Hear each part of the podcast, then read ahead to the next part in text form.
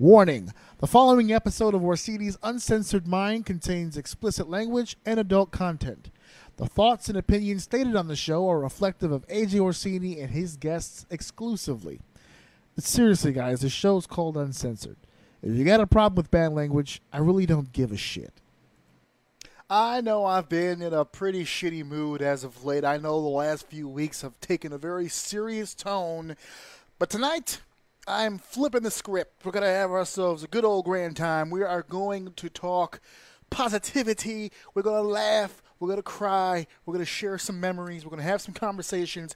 I'm talking about The Undertaker's Last Ride. I'm talking about New Japan's Cup. I'm talking about Evolve. I'm talking about Tessa. I'm talking about WWE and COVID. And my goodness, I'm talking about my recent run ins with Hulu. My goodness. We have a lot to get to today, and I'm thinking I'm thinking this one's going to be a funny one.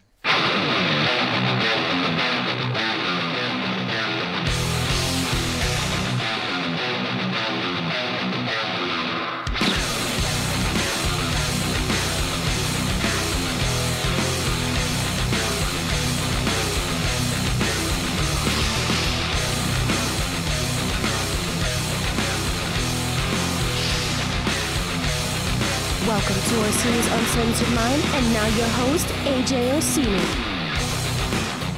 How the hell is everybody out there? This is your boy, your main man, your Josh Soul brother from another mother. This is your host of Orsini's Uncensored Mind. I am AJ Orsini, and I came on here, lower, lower down stupid theme music. That was a very shitty transition into the actual show. How the hell is everybody? Uh, it's your boy here, AJ, and I, I, I just turned the fucking thing on, and I already see like an array of just comments in here, and apparently Swall, who's no longer Swall, I see that you've changed it up. You finally got around to fixing it. You are now Saul. But I, I will continue to be calling you Swall because that was funnier and it was I'm something that I'm accustomed to now. So that's what we're doing. Um, no, I'm not drinking cranberry juice. I'm drinking scotch with a little cranberry apple in it. That's what that's what's soothing my soul because uh, I, I need to be in a good mood today. Today is a, a time to be good because I I've been uh, in a in a in a bad in a bad way the last few weeks, and I apologize for that. But there's been so much serious shit going on in the world. I'm glad this week I'm able to take a breath and do some other shit uh, here tonight with this episode. I was not planning originally on going live. I had an interview scheduled for yesterday and today. Uh, and it did uh, did not happen. Fell through. We're gonna reschedule. Everything's cool with that. No hard feelings. No grudges. We're gonna reschedule. We're gonna make that interview happen. I will not reveal the name because I want to make sure it actually happens. But uh, yeah, so we just I just decided today would be a cool day to go positive and to go live because I, I feel like I kind of owe you guys that because I've been so serious the last few weeks. So with the help of my boy uh, Scotch here and uh, my enthusiasm for the day, we're gonna get through some topics here. We're gonna talk about some pro wrestling. We're gonna talk about some non-pro wrestling stuff that I've been doing that I want to share with you guys and get your feedback on, and we'll go back and forth on that. As far as the sweet, sweet belt you're talking about behind me. That is the old school uh, Winged Eagle WWF championship belt from back in the day. That's a pretty good. That's a. I'm a big fan of the classics, brother. That's a that's a cool belt from way back in the day. When I got my hands on that doozy, that was it. Life made. That was cool. And as you can see, I've used the board today. Uh, kind of a. Uh, what's the name of that show on ESPN where they have the th- I don't know I forgot the name but uh, hashtag COVIDiots that will be the theme of some of uh, our main event here tonight. Uh, our main event story the story we're going to go home with here toward the end if you feel like sticking around that long enough. We're talking about COVID 19 and the WWE. We're talking about COVID as it relates to the wrestling industry as a whole. Obviously, we'll be talking about the WWE uh, predominantly because apparently seeing no evil and speaking no evil does not keep people at bay. Apparently, if you ignore COVID, uh, it does not ignore you. So we're going to be talking about that. That's our main event for the evening. But of course, we've got a myriad of other topics in which we'll be talking about. The camera's not really showing it, but besides my sweet, sweet belt, I'm also rocking my sweet, sweet uh, Rick and Morty gear here on the on the program this afternoon. Uh, so we're gonna be talking some cool shit. I already see that Swall's in there. I love seeing Nancy. Nancy's in here. How you doing, Nancy? My mom's here, guys. That's who Ruby Ann Zayas is in the chat. That's my mom. She actually birthed me, so you guys can thank her for the awesomeness uh, that is uh, coming at you guys here today and this afternoon or evening. Afternoon or evening? Where's seven? Seven's kind of on that line of like afternoon, evening. I don't know. Uh, we just came back a little while ago from uh, taking my son to this big sprinkler area that we had. So uh, I'm all, I was just in cold water for like a full hour. So I'm awake as fuck. And I'm ready to get down the goddamn business. I'm smelling my dinner. So give me one second. I was not planning on, oh shit. Well, that is that. We're going to have to figure that down. And, uh, yeah, so let's get right down to business here. I got a couple of things I want to talk about. We'll get to something uh, non wrestling related to start off with. Uh, a lot of people have complaints about the fact that there's multiple streaming services, there's multiple uh, options now for movies and shows and things like that. Obviously, the big controversy among certain people is whether or not the, there's an actual discussion taking place now as to whether or not uh, cable is even a viable option anymore. Cable, of course, being uh, the standard. It's the one thing that everyone uh, always ha- seems to have in their home. Uh, but now with streaming services being available with Netflix and Hulu, there's so many different, um, so many different variations uh, uh, uh, of entertainment you can have. So there are some complaints where, well, I don't need that many streaming services because I have cable. Cable has a little bit of everything, but then there's the high price of cable. So they say, well, I only really need Netflix or Hulu or Crackle or whatever the fuck. There's so many different ones that are out there right now. And I myself have always just kind of kept it basic because I have cable. I've always just kind of done the Netflix deal, and that's kind of it. But last few months, I'll say, I've really been branching out here, spending some money here. And I gotta say, I'm kind of addicted at this point to getting new streaming services. Getting a new streaming service for me is like opening up Christmas presents. You get to say, "Ooh, what what new items do we have access to at this point?" So, uh, I, I have Netflix, I've got Disney Plus, I've got Amazon, I got a whole bunch of different ones. But my newest, uh, Swall HBO Max and Disney Plus. Uh, Disney Plus, I have. I do not have HBO Max yet. I'm reserving. I want to see how that goes first.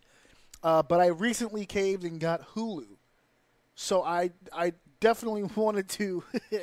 what is it? I don't have any of that. I got Fire Stick. Well, there you go. See, that's the other thing. I don't know anything about Fire Stick. I, I keep being told all the time, scratch all that, just get the Fire Stick. I don't know. I have to look into it and get my information about it. But there are people who, uh, who use all facets. I've recently dabbled in the Hulu world. Now, I go way back. I've I've been messing with computers for a long time, and I used to do I used to watch a lot of things on Hulu back in the day, like way way way way back in the day, um, before it became a, a, a, um, a pay service. I used to watch Family Guy and catch up on all that stuff way back when, uh, earlier in the day, uh, back in the day before they became a pay service. So I used to watch Hulu a lot all the time then the ads became crazy, and I guess because of the ads, they stepped up and they started doing a, a tiered deal, and now they're just full on pay service. So uh, I, I, I, I finally caved in. I got that, so we got the Hulu deal going, and I got to tell you guys, whenever I do different streaming sites and all that stuff, I always love digging into the to, to the catalogs and see what I got. Uh, I, I've been very happy with Hulu so far, but I've been uh, surprised happy because there are shows that I had never heard of that were on Hulu that I'm jumping on now that I'm actually getting into. Uh, You're the worst. Uh, my wife's been watching Handmaid's Tale. There's a bunch of different shows that are on Hulu right now that I'm really getting into right now, and I didn't know anything about these shows until I got the Hulu. So, so far, I got to tell you, I'm really digging the new streaming sites. There, and, and there's a regular on the show. His name is Joe Pombo. I hope he's uh, listening to the show in some form or fashion. If not live, I know he always listens to the playback. Uh, Pombo was not a huge fan of the whole um, multiple streaming sites deal. So me and him go back and forth a lot on all that. So when he hears that I got Hulu, which is new to him, Uh, he's probably going to give me shit for it for once again uh, paying the the conglomerate my hard-earned bills. But I'm I'm huge on it. I love it. Um, I got Kodi. Kodi's been brought to my attention. I have a new smart TV, and I got a buddy of mine who's been adding apps to my fucking TV. That's one of them. Kodi, Kodi looks like like Kodi doesn't stream anything though. I've been noticing. Like I have to put shit into Kodi. No, is that not how that works? Because what I, because when he he downloaded it on my TV and I've been fucking with it, but I can't really, I don't understand how the whole process works with the, with the app. It looks like it's a storage, like I just put I put movies and TV shows in it, and I can view it from that app. But that app in particular does not actually stream shit to me. I I can't really tell how that works, but you know I've been dabbling in computers for a long time, but I got to tell you, smart TVs, I'm still Still learning how that goes. So, uh, Tubi is free. Tubi's been brought to my attention by a buddy too. I've yet to try it. It's on my TV. I downloaded it, but I haven't fucked with it.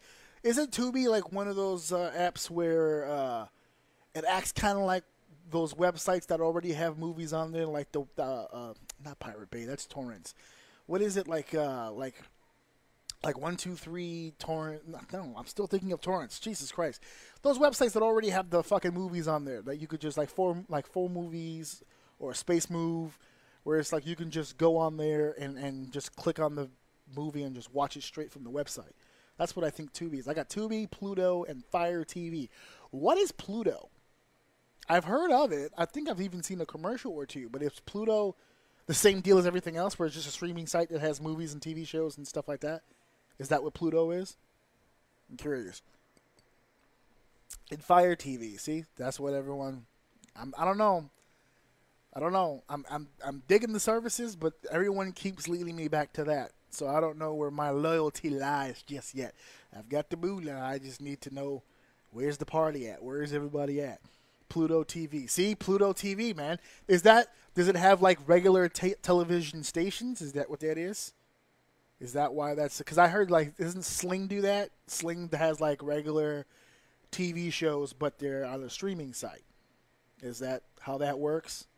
Because I'm trying to get on this new shit, man. I'm always I'm always trying to get on new shit. Absolutely, always trying to get on new shit. Okay, there's I'm clicking on this. All right. So yeah, I'm always trying to get on the new shit here. Are the lines open, AJ? Give me one second to open them, and then see, I owe, there's so many things that I have to do before I go live. Something always slips through the cracks, always, and this is not the first time it's been this thing. So let's move some things around here. Sign in. Thank you, Swall, for bringing that shit to my attention because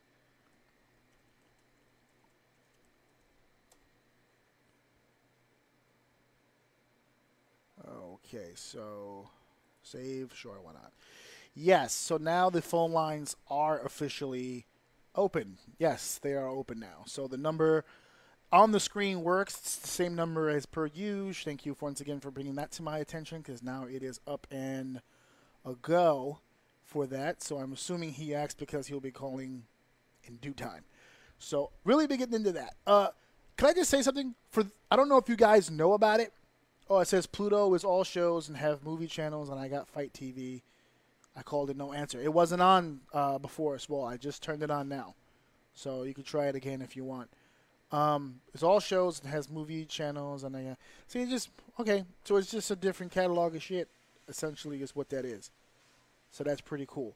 I'm gonna look into the Pluto. You guys seem to be plugging the Pluto thing pretty good. I'm gonna see how that works out. I'm gonna look into that. Uh, you no, it's open now, so you guys might want to give that a shot there. So, uh, yeah, so let me just say, for, I don't know if you guys are aware. So, one of the reasons why I wanted to bring up the Hulu thing, uh, Handmaid's Tale, I gotta tell you, that's the saddest fucking show I've ever seen. And not sad like it's bad, just sad. It's a very sad show. I think that's all right there. Call from. Call from. Sauce Yeah. Oh. Yo, yo, yo, what's up, AJ? Hey, buddy, what's going on, Swall? How you doing, buddy? I'm doing okay, sir. I hope you had a good 4th of July. Uh, yeah, it was all right. I was home chilling. I didn't really do anything. I just I, I was watching that sad ass television show, Handmaid's Tale. Oh, I hear you. you maybe you should watch The Handmaid's Tale. It's actually pretty interesting on Hulu. It is. It's interesting, but it's sad. Like every time I watch it, I just want to hug my wife. It's like, I just want to hug. Oh, I hear you. I hear you on that one. Uh, my questions actually was wondering what was your uh, thoughts about the return of the Great American Bash and the first night of the pay per view? Um. Okay, let me just start answering that question by saying straight up and down, I could care less about the Great American Bash. Um, I saw bits and pieces. I saw the full main. I saw the complete main event. I watched Sasha and Io all the way through. I uh, I saw some of the Rhea Ripley stuff um, because I'm a huge Rhea Ripley guy, so I always pay attention. These Yeah. these shiny shit shows, these shiny shit shows where they take the turd and they cover it in tinsel. I, I- I'm not I'm not a huge fan. I knew the minute they announced it. It's the same thing when I was talking about um, in your house, um, the in your house show they did. These were all these are all great concepts that we've been begging for and asking for, but we were asking for them when we were fucking there. To do Mm-hmm. these concepts, especially the way the set design looked, that was the best. That was what I'm, when you look at the Great American Bash, the way they set that up, the the, the entrance way and everything. Yeah, they're I- I so understand. creative. I and it- do miss the Great American Bash back in the day, like Yeah. in the WW days. yeah. That was really interesting and, and entertaining, and you had a lot of a lot of wrestling greats within the pay per views, like you had Sting, Dusty Rhodes, Ric Flair. And they've know, got name- they've got great talent Yeah. here. I'm not going to say that the, the matches were bad or the talent is bad. What I'm saying is is these are these are grabs to get you to watch during an era where they're fully aware you have no interest in watching. I That's why you. I made the joke on social media. Was like, what's next? You're gonna do a Halloween Havoc. You're gonna bring back November to Remember. Just keep rolling these shits out. I'm not watching until people come back. To be uh, honest that's with you, AJ. I would not mind seeing AEW get the name for the pay per view World War Three. To be honest with you, No, I don't think anybody would, and I think AEW would love to have it, but I think the WWE is going to have a problem letting that go. You see, they just renewed the Cody Rhodes trademark, and he doesn't even fucking work for the company. They're doing it. They're doing it just to do it because they can do it. So, I, I, as far as World War Three goes, that's going to be a long shot. I don't see that happening anytime soon. Soon. I hear you. My other question is, and this has really been bugging me lately. Okay. What's up with John Cena not liking AJ Styles Like as a person, as a performer? Actually, he As said that he never wanted AJ Styles to be in WWE since day one when he got signed. Yeah, well, there's there's there's probably two reasons for that. One, which is the obvious, that Styles' actual style at the time didn't mesh with what the WWE was doing. AJ for years was the epitome, the picture of what WWE is not. Just balls out, 100 miles an hour, full on wrestler, spot show, whatever you can think of. He was a he was a thrill ride. He was an attraction guy. And Yeah. WWE didn't want that. The second reason John probably said that, and I'm just this is just my opinion, is he probably didn't want AJ at the WWE because he, he didn't want to go AJ Speed. That, mm-hmm. that would have been a long night of work for John. Jo- John, by the time AJ got to John, AJ was at a point in his life where slow was good. He was fine with that. Mm-hmm. S- 05 Cena versus 05 Styles, it would have been embarrassing for John. It would it, Styles would have taken a nap on that match. That's Actually, probably why John didn't want it. AJ was supposed to sign with WWE back in the Attitude Era. Is that correct? 'Cause he wrestled the Hurricane on, uh, I believe it was uh, Velocity, and he beat the Hurricane. And they offered AJ a contract, but he had- said no. He wasn't ready. Well, it was a little bit more than that. He had three dark matches, obviously. Actually, um, the Hurricane one was the one that made TV. The Yeah. legitimate reason, uh, so he says, that he uh, turned down the offer uh, was because his wife Wendy was going through law school at the time. Ah, didn't want to travel on the road 24/7 knowing that he had kids at home while his wife was trying to finish her schooling so she can follow her career. So he remained with TNA because the TNA schedule was a lot less of a light load and it didn't require too much activity on uh, on his part as far as monthly and weekly. So it was an easier schedule. Once the kids became older and she was done, he was so far down the TNA road, it was kind of too late at that point. But he did Also, I turn it remember AJ is also a graduate from the, I believe, Monster Factory, which was the school where wrestlers became end up working for WCW. Am I correct? Or the power plant? I mean, it was the power plant. My bad. Uh, trying to think back now.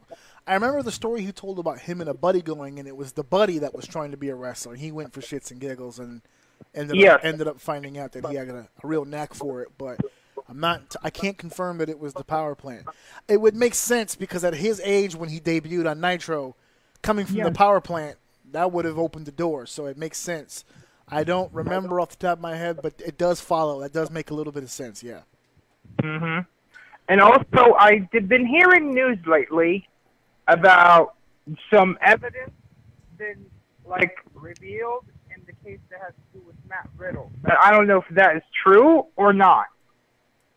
Well, what did you hear? I don't know. I haven't heard They anything. said that, that there was criminating evidence against Matt Riddle that he did do something.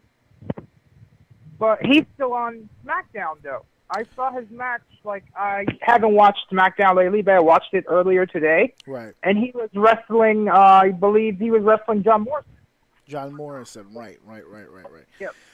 Um, if well, first of all, those show that match was taped a while ago. So if this is new, new, then it wouldn't affect uh, his TV matches because again, they're they're already in the can. Um, Yeah. This is It, a, although it was kind of funny when King Corbin mentioned Fast Times at Ridgemont High. I started laughing because you said he reminds him of Spicoli. You know, Sean Penn, amazing actor. You know. absolutely. Uh, as, I know I've worked with Matt, but I wouldn't call him a, a friend. Um, I worked and would actually, to a degree, call myself a friend to the lady. So I am waiting to hear official news before I comment further on that because I'm not entirely sure. The Okay. last thing that I heard about it was that it was settled on both sides. So if there's new information, I haven't heard it yet.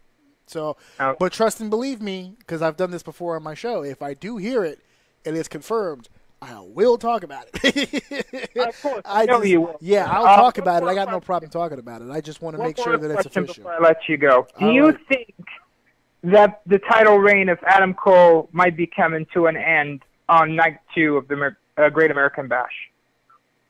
Um. Well, we've we had a leak recently, didn't we? The uh, some some one of the uh, Bollywood boys put a picture of Keith Lee with two belts on his Instagram story, and he got in trouble for it. So uh, I don't know. If, take that with a grain of salt. Maybe that's something. Uh, if you're asking me if it's in trouble, no. But if you're asking me if it should be, yes. I'm I kind I, this is going to sound ridiculous, but I'm kind of over Cole as NXT champion. I don't, because I don't also, think he needs to be think the if, champion. uh, unfortunately, Keith Lee loses. They should just pick him and take him to the you know the main roster. No doubt, he's entertaining. He's full of charisma. He's awesome in the mic. He's got a good voice, even when he sings. the problem you know- with the, the problem with call ups isn't what they can do; it's how they're used. So, as good as he is and as talented as he is, if Vince doesn't use him in that way, then it's a waste of time.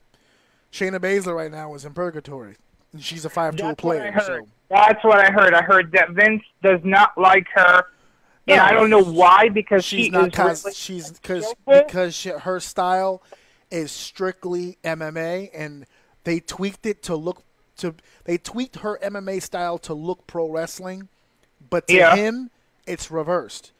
To him, her pro wrestling looks MMA, and he's not an MMA guy. and that does And- not kind of make sense. Not Vince for nothing, she don't look like a WWE I hear you. superstar. Because either. Shayna actually, she used to wrestle in Shimmer, and she did the same thing as Matt Riddle did. She paid her dues to the wrestling business. She perfected her craft. She learned from the best, you know, wrestlers to train her. And now Vince is saying, "Oh, I can't do anything with her because she's more like MMA style than wrestling." That's ridiculous. Like for mm. instance, there's a lot of wrestlers that step into the MMA world and they're still wrestling in the wrestling business. Like for instance, Ken Shamrock. he was the Ultimate Fighter before he even got into the WWE, correct? Absolutely. Same thing with like Brock Lesnar when problem, he left. hold on, hold on, hold on, hold on, hold on. The problem with Shamrock is that Shamrock was training for pro wrestling before UFC. He failed as a wrestler, wound up in UFC, found a niche, got over, and then got value for the WWE. So he was kind of already in that world, and Vince knew that. But that was back in the day when Vince was kind of on top of things. In 2020, like you just mentioned a second ago, oh, Shayna cut her teeth in Shimmer. Vince has no clue what the fuck Shimmer is. He has no- exactly he has no clue. And Yeah, If you didn't exactly. cut your teeth with him, you didn't cut your teeth. He doesn't really give a shit what Matt So Riddle did or what Shayna you Baszler did. pay your dues. I don't care if you've been to the Indies. When you go to NXT and prove to us, then that you paid your dues, correct? Uh, that depends on the person because there's a lot of people who pay their dues in NXT got called up and he immediately wiped his ass with it. So, again, Mhm. unless you pay more. your dues with him, he does Uh-huh. not give a fuck. You, AJ did not get the push that he got immediately because of his Japan run or because of his TNA run. AJ got the push early because they hyped him up, and when he met Vince, they hit it off. If they wouldn't have Uh-huh. hit it off, he wouldn't have been a WWE superstar for long. Period. Yep. It didn't matter what AJ accomplished. It doesn't matter what anybody accomplishes. Until Uh-huh. you prove it to him, he does not care. Yep. So thank I you very much, Swell. Thank, I gotta let you go, Swell. I gotta let you go. Uh, I'm gonna continue on with the flow of the show, brother. All right? Okay, sounds good. Thank you right, very brother. much Have for a answering good my one. question. No. Until problem. next time. Until next time, brother. Thank you so much. He is always so enthusiastic, but I love it. I love the enthusiasm. The man has a million questions, and I love it.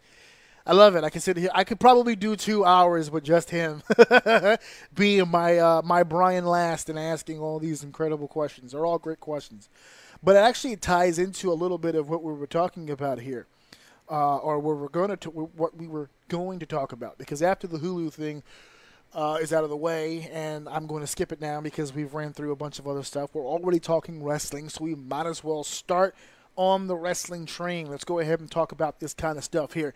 And uh, as far as cutting your teeth, he brought up a very good point. I'm looking at my notes here and the different things that I was going to talk about. He's talking about cutting teeth here. He's talking about paying your dues uh, in the wrestling business. In the world of the WWE, the WWE is the wrestling business. There is no other wrestling business. Everything you were doing before is just wrestling practice. They're not worried about what you did beforehand. It's not a big issue for him. It's not a big concern of his. It's not something that's going to make him look f- more favorably upon you. If you walk up to him and say, "Hey, I was the IWGP Heavyweight Champion," the fuck is that? Okay, I don't care. Can you go out in segment three and rock the house with with Randy Orton or with this guy? Can you do that? Because if you can do that, then we'll make some money with you. If you can't do that, then we're not going to fucking worry about it. So that's kind of the thought process that he thinks. And there's one guy, there's one guy that epitomized that. There's one guy that even he himself, that Vince says, is that's the fucking guy right there. Like he's a fan of that guy. There's one guy that stands above the rest, and he laid his career to rest a few weeks ago, and I missed it because we were too busy talking about other shit, and I couldn't get into it. But I'm going to get into it now because I feel the need to get into it because I hadn't said my piece about it. And quite frankly, I'd like to hear your piece or pieces or whatevs about this particular topic, which of course is The Undertaker. Vince McMahon's probably his greatest creation and probably the one wrestler that he would probably say he probably is a fan of. And that's The Undertaker. The Undertaker supposedly laid his career to rest, a 30 year WWE career, which is being gracious because November would make 30 years. But and his career in general as a pro wrestler began in 1987. So again, another whole other bag of shit. So we're talking about a 33, 30, a 33 year career altogether, 30 years with the WWE, which is amazing. I remember when they made a big deal of his 10th year. They were calling it the Decade of Destruction, and that was, uh, well, apparently it was 20 years ago when they were making that fucking conversation.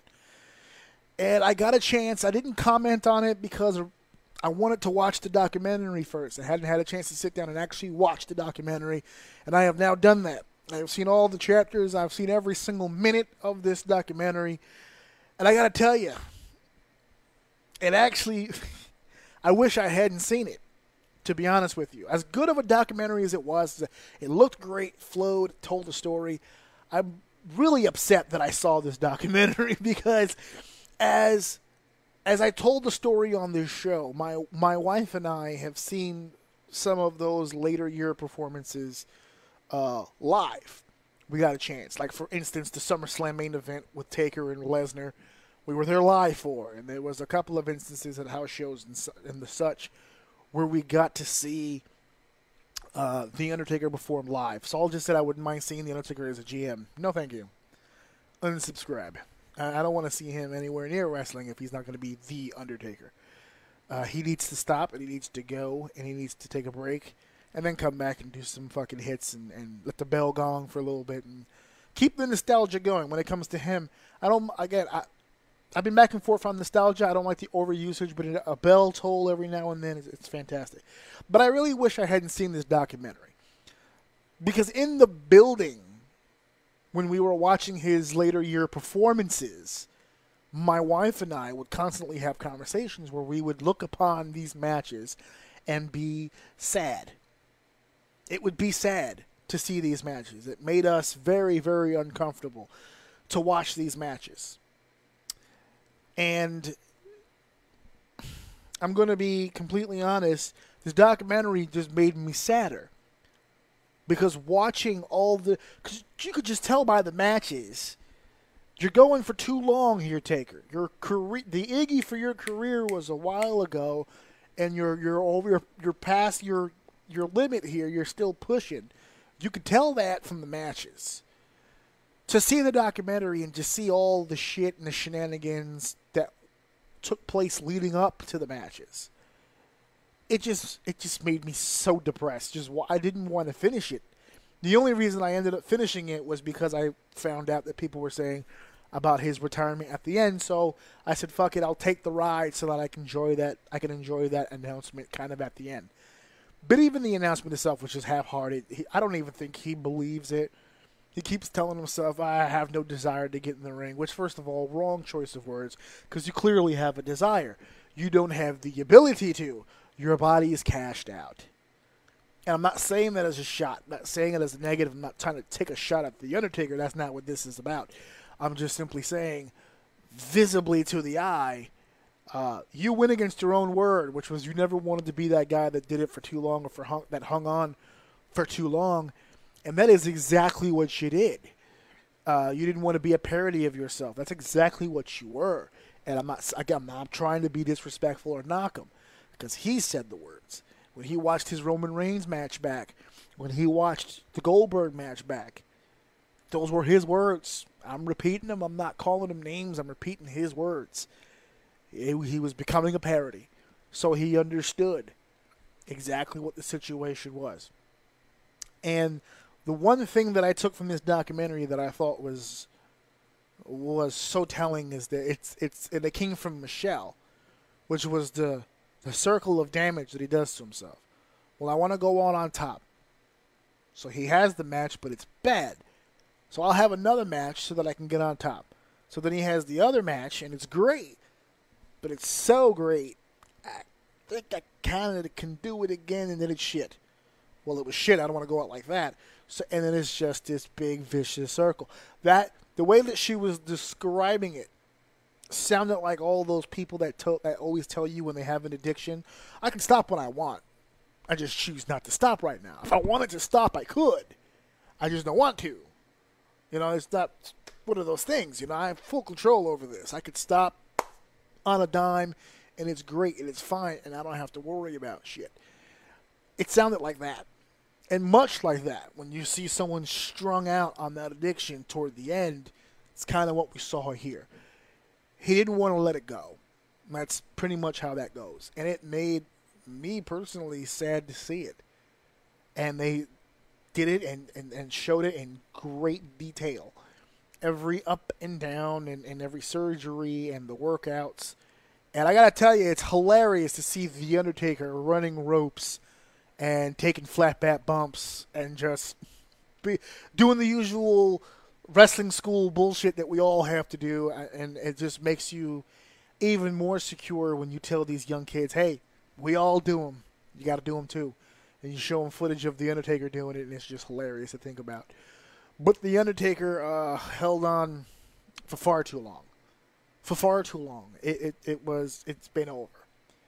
I would like to claim that I was at the last great match the Undertaker truly had and that was WrestleMania 29 against CM Punk. Everything after that, in my opinion, was just, I don't know. The closest, and I think he said it in the documentary, he really felt it, uh, was Extreme Rules when he tagged Roman Reigns. Uh, that was uh, that was uh, Taker should join the DDP Yoga Club. I don't, I don't. DDP Yoga helps, and I'm sure it would help him to a degree but he has a robot leg, doesn't he? Doesn't he have like the whole metal ball and joint socket? Uh, ball and socket joint, excuse me, uh, thing going down. There's only but so much DDP yoga can do. I got DDP yoga over here in the house as well. I use it. It's fantastic. It can't. It can't heal the body. It can help the body. It can speed up the process if you take care of yourself. But 33 years of car crashes is not going to be solved by DDP Yoga. And I know people say, well, it worked for Mick. It did not work for Mick. It gave Mick some relief. And I've seen him since the DDP Yoga. I've gotten a chance to, to, to, to walk around with him a little bit. And he, he moves better, but he's broken. these guys, these old heads who really put their bodies through it, DDP Yoga helps the quality of life, but it hurts. And this is not an easy job to do, especially at that level of success for that long. The Undertaker, and I don't think there's a debate for this, is the greatest WWE superstar of all time. There is no debate, I believe, about that. No one did it for no one did it better for as long for as high a caliber as in main event level talent and drew more money than this guy. Nobody there isn't a single name on the list. Now, it's funny because I'll sit here and tell you unequivocally he's the greatest WWE superstar of all time because of everything that he's done. But there's a difference between greatest superstar as far as a performer and a businessman and then your favorites. People will, well, I don't know if The Undertaker is the greatest of all time. If you don't think The Undertaker is the greatest WWE superstar of all time, then your only argument – is if you say another name, it's because you liked him more. And I, we're not arguing favorites here. I just said he's the greatest WWE superstar of all time. But if I did a top 10 right now of my favorite WWE superstars, he would probably be fourth or fifth. And so we're not talking about favorites. I'm just saying, as a business, as a professional wrestler, there's no greater WWE superstar than The Undertaker. There just isn't. He's the greatest gimmick of all time. He's drawn money for 30 consecutive years. He's wrestled on top both in 1990 and 2020. He main evented night one of WrestleMania 36. That is a level of on top that is unequivocal to anyone who's ever stepped in a WWE ring. No one has drawn the money. No one has had the matches. No one has had who's built. No one has built up uh, talent over the years the way that The Undertaker has. There's no dispute of this. Nancy, my favorite memories of Taker is when he would team up with Kane as the Brothers of Destruction. That's what I'm saying. There were so many different variations of The Undertaker, not just uh, uh, uh, Dead Man Taker, but Ministry Taker and Badass Taker and Roland Taker and all kinds of Big Evil. There's so many different variations he was able to evolve with the times. No one did it better. There's no one better. Absolutely at all whatsoever. So for everybody who was throwing up those thank yous, I would like to throw mine out as well. Hashtag thank you taker. But at the same time, it it took too long to get there. I'm glad. Hey, listen. Aesthetically speaking, I'm glad it got to 30. That's gonna make a hell of a T-shirt on Pro Wrestling Tees when that contract is up. But it it should have ended a long time ago. It should have ended a long time ago. It made for a great documentary, but at the same time, and if anything, if you want to make the argument that it should have ended just before Goldberg, maybe I'll take it. Goldberg was not the match to go out on. I was actually, this is going to probably shock some people, but unless you listen to the show regularly, then you're probably hearing this for the first time. I was super excited for the Taker AJ match when it was first announced. Because remember what I just said. His last great match was with Punk. And if you watch that match, Punk carried a lot of that load at WrestleMania. He, he truly did. If you really look back at that match, Punk overdid a lot of usual shit for him because it was The Undertaker and because it was WrestleMania. Every match Taker had after that was against a guy he should not have been wrestling. He should not have been in the ring with Lesnar one on one. I know he had a concussion, but let's be honest, it shouldn't have happened that way. He had Bray Wyatt at 31. Okay, he, uh, 32. Where the fuck was 32? What am I? Oh, Dallas. Who do you have? Who the fuck did he wrestle at Dallas? Who was Taker's? Shane. Shane. Okay, but Shane. Shane's not really a wrestler, so he's in that list too. He shouldn't have been in the ring with Hell in a Cell. Hell in a Cell. No, a 33. That was the Roman Reigns one. Nope. Should not have happened. And the John Cena one, I was fine with that because of the way that it happened. It was like what two minutes? They said he the bell the the the, the gong hit, the bell rang, he hit a tombstone, it was over, he was done and out. Uh, shouldn't have happened.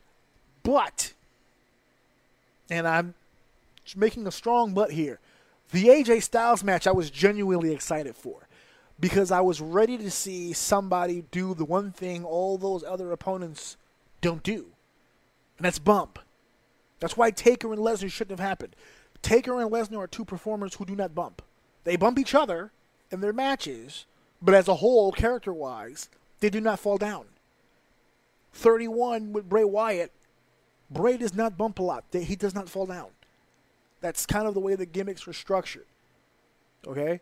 Now, 32 with Shane, Shane falls down a lot. But Shane doesn't fall down because you make him fall. Shane does a lot of damage to himself. He jumps off the top rope, jumps off the top of the cell. Shane kills himself. That doesn't get Taker over, that gets Shane over. As we learned by Shane's abysmal treatment of The Miz and completely destroyed The Miz's career after 30, what was that, 35 in New York or New Jersey that I was there for. I literally was in the building to watch the destruction of The Miz's career. It was hilarious. So that doesn't work because Taker gets over when he's destroying his opponent. That's what The Undertaker does. So if you're going to kill yourself, it's not going to really work out for you. So then we move on to 33, Roman Reigns and The Undertaker. Roman Reigns does not fall down. He's not a bumper. He doesn't bump around. He takes a few falls here and there to get the story across, but for the most part, he's upright. These are all rigid guys. And Taker does not thrive in that situation. He needs to be against a guy who's going to bump around. That's why his best matches are against guys that are not afraid to get hit and get the shit kicked out of them. Bray and Taker was an awesome match. It was an awesome match because the gimmicks worked, but it wasn't an awesome match in terms of work because the two of them have different, com- completely similar styles. Completely, very similar. Bray was, as a matter of fact, wasn't that the whole shtick of the Bray character in the beginning? He was like a younger Taker. That was the whole point of this match was to kind of pass that Taker baton to the next guy. That's why the match really didn't work the way that it did. Not older Taker. Younger Taker would have bumped around for Bray to really pass that torch over. But it didn't work out that way because, because the shit is the way that it is. Roman doesn't fall down. So the Taker match wouldn't really. Uh, Roman Reigns really takes bumps. Exactly. He's not supposed to. He's Superman. All these guys that Taker are wrestling are Supermen. That's why I was excited about AJ. Because if there's a fucking guy on the planet who can get people over by falling down, it's fucking AJ Styles. I just knocked the shit out of my fucking laptop right now. It's fucking AJ Styles. On the documentary, Edge said, and it was perfect. Edge looked at, uh, Edge looked at, he goes, if you look at the roster you, and, and you look top to bottom, you look at the roster as a whole of current superstars and you and you point and you say, "That's the guy that I want to have my last match with," you're gonna pick AJ Styles because athletically he's gonna give you the match that you want, which is key in booking. That's the match that's going to make The Undertaker look like the fucking Undertaker. And the proof is in the pudding. The, the, the Boneyard match, although cinematic and garbage on that end, the fight itself was really good. I was actually really down on the Boneyard match when it happened, but ha- having seen cinematic matches since the Boneyard, I no longer feel that the Boneyard match was really that bad in comparison to the bullshit that I have seen since. Because we weren't really seeing cinematic matches before WrestleMania. So to see him at WrestleMania was kind of a shock. But I've seen cinematic matches since. And I got to tell you, the Boneyard match is my favorite cinematic match so far. Because if we're going to get the bullshit we got for Money in the Bank, then the Boneyard match is a fucking masterpiece in comparison.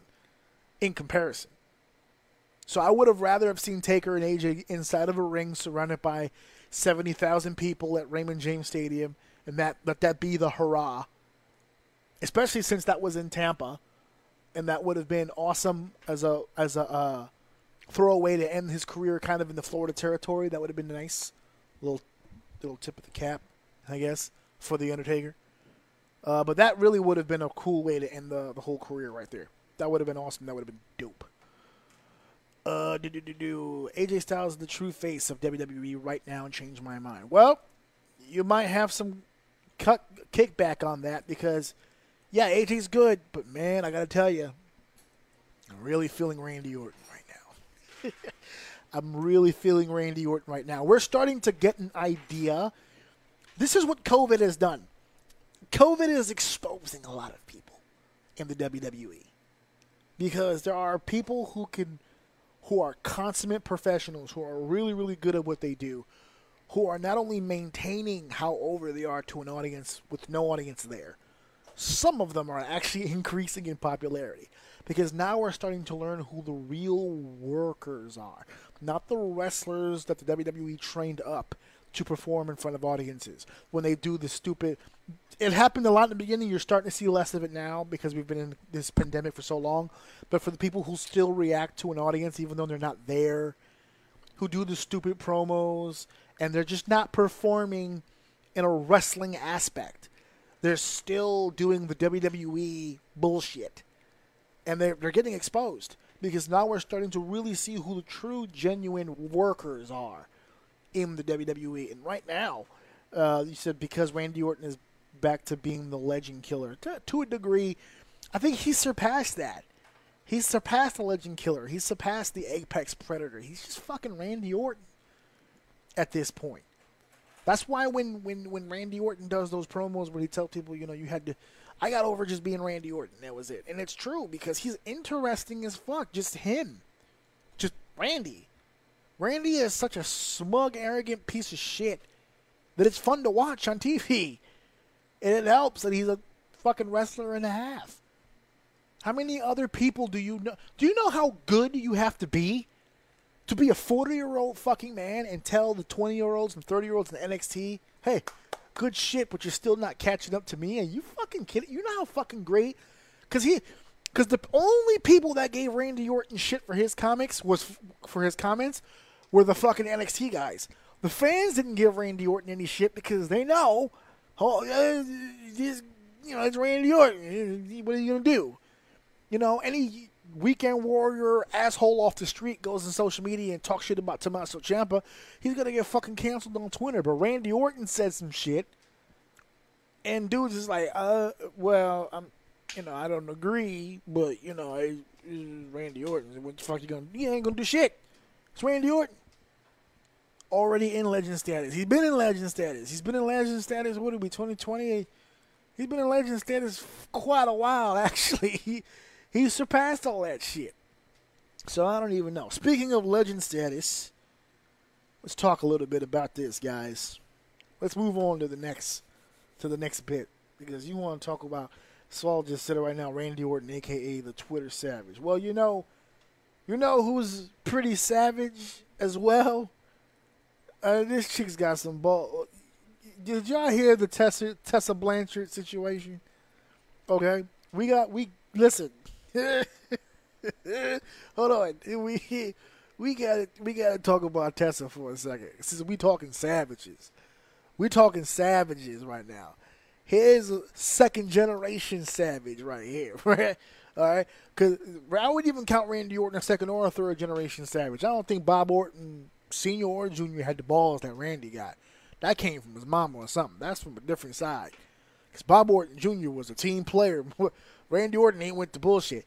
Tessa Blanchard, on the other hand, now, if douchebaggery, if if arrogance, if if straight out fucking badass mentality was hereditary, if that shit was genetic, then she got this shit.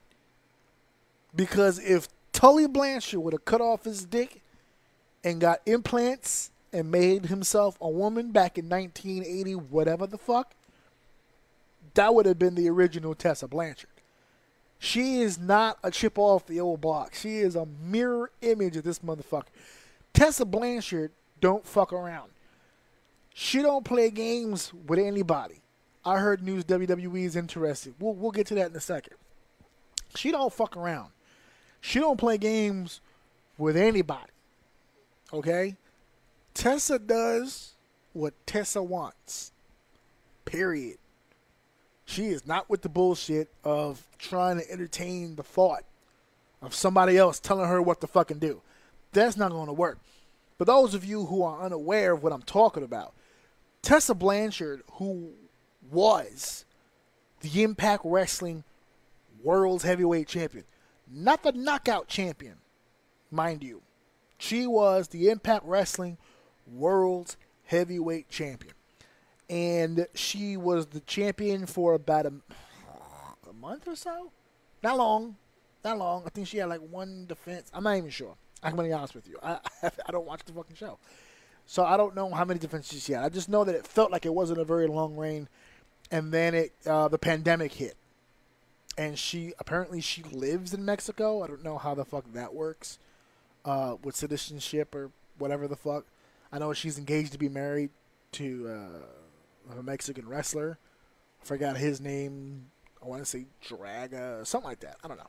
She's she's engaged to be married to somebody, and she's living out in Mexico. Anyway, and Impact is here in the states. I think I don't even know where they're taping. I'm so lost in some of this stuff. I just don't keep track of it. But I gotta talk about the fucking Tessa Blanchard situation. And she was their champion, and I sat on this show multiple times and tried to come up with reasonable scenarios on how to get that belt off of her. Or at the very least, get that belt transitioning around back and forth, whatever, without killing her character and without stopping her push in any way because she was, for a long while there, their top draw. Even though, ironically, she beat the draw to do that. Sami got her ass over and got her ass to a championship. And that's just the fucking fact of it. And uh, now the pandemic hits, she goes home. A lot of the guys and gals are still working the shows. Uh, for safety reasons, she didn't want to come to the shows. She was in Mexico. I think the ruling in the beginning was is that she couldn't. She couldn't enter through the border or whatever because of the pandemic. And then it became, uh, well, we're going to be doing a bunch of things with the title. Can you send some promos, send some videos? And I don't know what her response was exactly, but she didn't do any fucking promos. And she didn't do any fucking videos. As a matter of fact, I checked. She didn't even say shit on Twitter. She was radio silent. So they terminated her contract immediately and they stripped her of the title. I don't know if they've received the belt yet. Again, I don't watch the show. But her contract apparently was terminated immediately and completely, which would mean she does not have the nagging essence of a of a non-compete. She doesn't have the clause. From what I understand, her contract is 100% null. So Swole here brought up a good point. I'm not sending you my belt, homie. That's not happening. Speaking of belt, you can send me the title belt behind you. Nah. Old Faithful stays with the Oster. Um, she she's been getting a lot of offers. WWE has come up. We've heard some rumblings about MLW. There's a couple of feelers out there. Obviously, uh, people always sit, throw New Japan out there, but New Japan doesn't hire women like that. So, you know, Joshi Joshi companies out there, Shimmer. There's a bunch of different things going on, and the end result is this: Tessa gonna do what Tessa's gonna do. WWE had a chance to sign her before she went to Impact when she came through for the Mae Young Classic. They didn't sign her. Now the rumor mill hit. They didn't like her attitude. Now, mind you, WWE already has crazy heat with Tully. That's why Tully rarely, if ever, I think he's made a few appearances here and there in the Hall of Fame. They don't touch Tully with a 10 foot goddamn pole because Tully always got heat with everybody. So, Tully, the Blanchard name already got heat. And then she came in and did whatever she did. And they said, nah. Now, if I don't know if anybody remembers, she had a standout match with Kairi Sane, who was the eventual winner. Was she the winner of the? Yeah, she beat Shayna in the tournament final, right? Yeah. Kairi was the eventual winner. And that was a hell of a first round matchup. She put it all out there, I guess, because she figured I'm not, I'm not advancing, so I might as well go balls out. And she did. She had a standout performance. And a lot of people were like, "Whoa, she's definitely getting signed," and then they didn't. And again, rumor mill, poor attitude, whatever the case may be. And then she was out the door. At Impact, didn't seem to have a problem with her. Gave her a push Knockouts champion, transitioned into a feud with Callihan, made her the world champion. But everywhere she goes, nothing but negativity about that name, Tessa Blanchard. Nothing but. I've personally spoken to female wrestlers who've got nothing, nothing nice to say about Tessa Blanchard. Not even a fucking little bit. So, be easy. I wish you the best, Tessa. And there's a lot of fucking names a lot of companies out there looking for the services of a Tessa Blanchard. But here's the thing with that. And Swole says I wouldn't mind seeing her in AEW. I don't. It, to be honest with you, if she feel if she goes to AEW, she will immediately be the top female. So she's got that going for her. She goes to the WWE, she's paying dues. What did we just talk about? If you didn't pay your dues here, you ain't done shit. I don't think Vince is fazed or impressed at all that she won the Impact Wrestling Championship at all. So she's going to have to prove it again when she gets in. I missed the Tully versus Magnum TA feuds in the NWA days. Oh, those were good days, brother. Those were good days. I got to do, you know, not for nothing. I would love to do some. Uh, my my brain's working right now. I would love to do some throwback, some throwback episodes. Just talking old school shit and not doing anything really current just old school shit, like pick an era or a topic or a company or a wrestler or a team and just do old school shit. That would be a lot of fun, I think, because I think there's a lot of old heads that listen to my show that uh, remember those good old days like they were yesterday, that lived it, that existed in it. I did an interview a while back with a gentleman by the name of Brandon Turner. Uh, he did a podcast uh, called uh, King of Wrestling Podcast, where he interviewed me, but we, we got a little you know, before we recorded, we got into it a little bit. Now he lives down in Mississippi, so he's in the South. So you know, his Southern wrestling history is immaculate. He was very surprised to find out that a New Yorker like myself, he got a little NWA, UWF, little Southern wrestling knowledge himself. So we hit it off actually really good. So there might be some. Uh, I don't know. I'm thinking about that now. You guys get me thinking. I might want to do some old school wrestling shit. Um, old, old school, 80s, 70s. I can go further back than that, be honest with you. Uh, Nancy, any company would like to hire Tessa. Yeah, I mean, all, in all honesty, every company uh, would love the services, but are they willing to carry the bag that comes with it? Because Tessa, Tessa's favorite wrestler is Tessa. you know, like the old Jerry the King Lawler thing. You don't believe her, just ask her. She'll tell you. Tessa is worried about Tessa. Now, that sounds like I'm taking a shot. I don't actually think that's a negative thing. I think it's dope that as a female in this industry, after we, we just spoke about a few weeks ago about how females are being treated in the industry, for at least one female to just alpha male this motherfucker to death. That shit is dope. I love the fact that she's got the balls just like, no, I'm not doing that. No, I'm not doing that. I love it, personally. So, I think I know any company would love to have her, but how long will she last with whatever company? And yeah, you know what? Everyone looks at Tessa versus Charlotte. Um, I have a lot of other matches I would rather see. I know I would love to see Tessa versus Charlotte, but Tessa and Io, uh, I would have said Becky if Becky wouldn't have been preggers, but I mean, Tessa and Io, Tessa and Kairi, Tessa and uh, Sasha, Tessa and Bayley. Fuck. There's so many different variants. Tessa and Rhea. Oh, take my fucking money. That's the next WrestleMania event, main event, and I'm not bullshitting you. If you told me right now that next year's WrestleMania is going to have Rhea Ripley versus Tessa Blanchard for either the Raw or SmackDown Women's Championships, co-signed. Put the damn Jan Hancock on the paper. I will take it every time. I'll take it every time. That is a that is my money match. Y'all talking Tessa and Charlotte. I want Tessa and Rhea. That's what I want. This is my brutality. That's what I want to watch. I'll watch that with an empty building. Because you know what? I saw Rhea and Charlotte in an empty building, and the shit was fire. I love that match. It would have been even better. That match would have been a legendary WrestleMania match in front of an audience. That match in front of 70 people, 70,000, 70 people. It was actually in front of 70 people. If it would have been in 70,000 people, Jesus, it would have been a classic match. They would have been talking about that match for years. Do it, AJ. Give us an old school wrestling episode sometime, please. I'm, I'm. You know what? Not for nothing. I'm strongly considering doing that.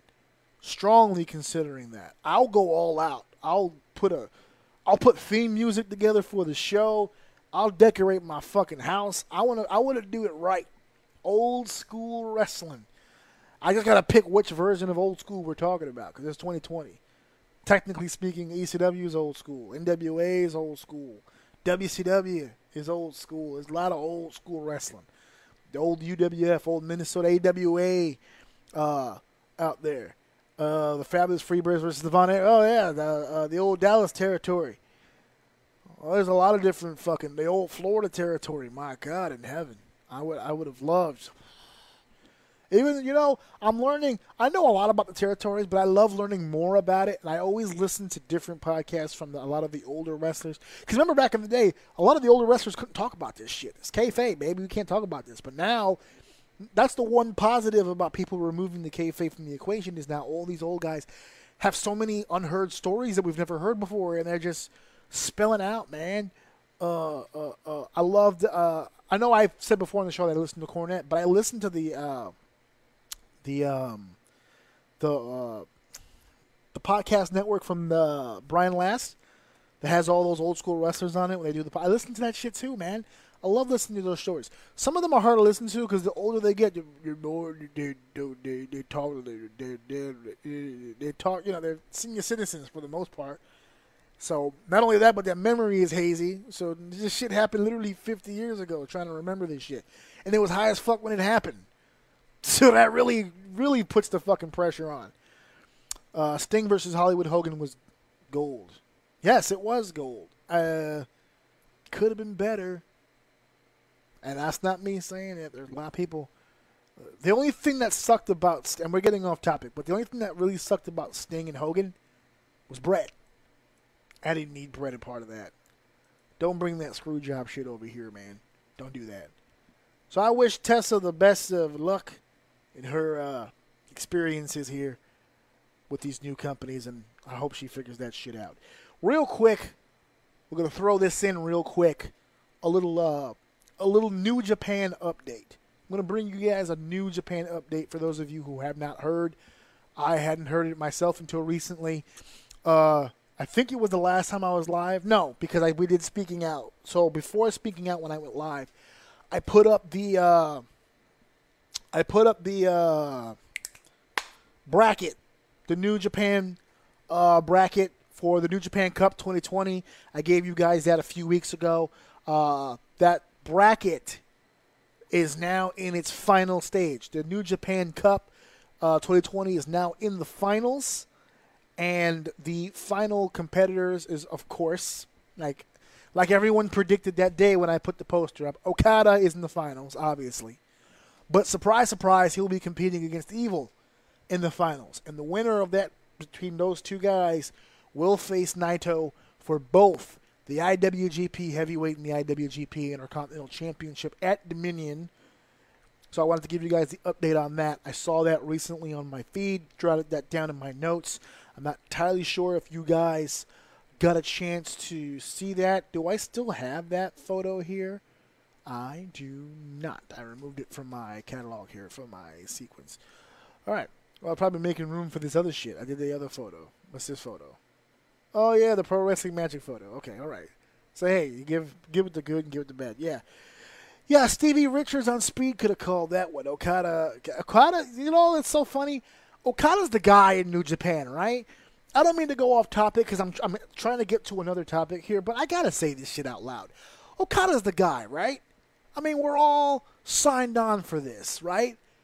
Okada, Okada, Okada. It's always Okada. He's in every final. He's in every championship match. Look, Nancy just said it right there. Okada's going to win hands down, which I'm assuming would lead to an Okada Naito rematch from Wrestle Kingdom at Dominion. Okada, Okada, Okada. Can I ask a serious question? Why the how the fuck did Okada become so bulletproof? Anybody else on top for that long over and over and over with seemingly no break in between, just main eventing show after show after show. How is he not shoved down our throats? How does that happen? How the fuck is he not bulletproof? I mean, how the hell did he become so bulletproof? Evil is engaged to Io Shirai. Could we see him in WWE? Who knows? Man, who knows? If they keep Io happy, perhaps. But get to my Okada point here. Why has he not been Roman Reigns? Why he, has he not been John Cena? What the hell is his deal? How does he keep staying on top for this long with almost seemingly no criticism at all whatsoever? Even American fans blow this man to no fucking end in sight. No end in sight. I've seen American fans who barely even watch any American wrestling anymore. And granted, it's not the easiest shit to watch anymore. And some of them live here, and all they watch is New Japan, and they treat him in the most godlike fashion I've ever seen. It's been a long time, and you just named one of the guys that I'm thinking about, Ric Flair. Okada has become the Japanese Ric Flair, is what Saul is saying. Ric Flair ran for a long time and did a lot of cool shit. And but even he, at some point, you know, the rubber comes off the tire at some point. The the how the fuck is he lasting this long on top without getting any kind of backlash or anything? Because they're treating him the same way. Saul said the answer, uh, the answer because of Gedo. And you know what? That might be the simplest answer. I might be trying too hard here, trying to find a ridiculously complex answer when it's really just that good booking. It, could it be that? Could it simply be it's just good booking? Because he's not undefeated. He loses matches. He loses high profile matches. He lost the match at Wrestle Kingdom that got Naito the championship. So it's not like he's undefeated. He's lost matches, but he never loses his fucking steam. Brother, when you say Gedo knows how to book, you are not lying. I've seen probably more New Japan recently over the course of the last year or so, year or two. Pretty much, now to be to be honest with you, pretty much since I started this podcast, have I've gotten the chance to see more New Japan than I did ever in my life or even in my career. And the more that I see Gedo's decisions in action, the more I realize he's the best booker on the planet right now, and probably has been for a while and he's been work and, and and I give him credit not just for his creativity, but with the way that he bends things around, because he's lost roster members after roster member after roster member to the WWE. He's lost them to overseas talent. He's lost them to injury.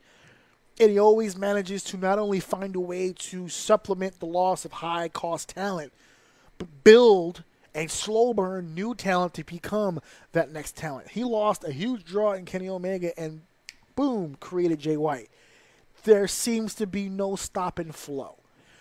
New Japan got hit with the pandemic, same as everybody else. But the only thing they didn't do, which is like everybody else, is they didn't continue. They stopped. They stopped wrestling until they were in a position where they felt comfortable and immediately jumped, bam, right into this tournament, and everyone's talking about him all over again. They don't miss a beat. The guy is a genius. The guy is a genius. And he's so good at booking, he was in this fucking tournament and no one batted an eye. He was an easy. He was essentially a bye. It wasn't like we knew Okada wasn't was going to lose. Could you imagine if Gedo would have made Okada a first round knockout in this tournament? This place would have shit all over itself. Saul, AJ, if you remember, Okada was in TNA. They treated him like crap. When Okada went back home and he became the highest draw in New Japan needed, TNA treated everybody like crap. They didn't know talent. They didn't know talent. They didn't know how to use talent. They did in the earlier stages when they had wrestlers booking the show, when they had wrestlers, not wrestlers, but wrestling people, wrestling uh, people with experience and wrestling knowledge running the show. When the Carter family took over, it just became whatever the fuck, whatever the fuck that thing was and continues to be.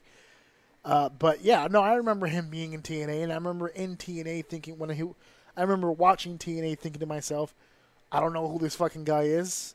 He's a jabron, and and I just I enjoyed his work, but I wasn't really that overly enthralled with him. But again, it goes back to the booking. To take a guy like that and make him into a god, it's fantastic booking. It's fantastic.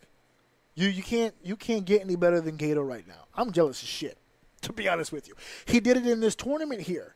Uh, there was an injury done to Sho and uh, Yoshihashi, and they used that in the. They made an angle out of it, and Evil did the whole deal where he basically beat the shit out of him for forever.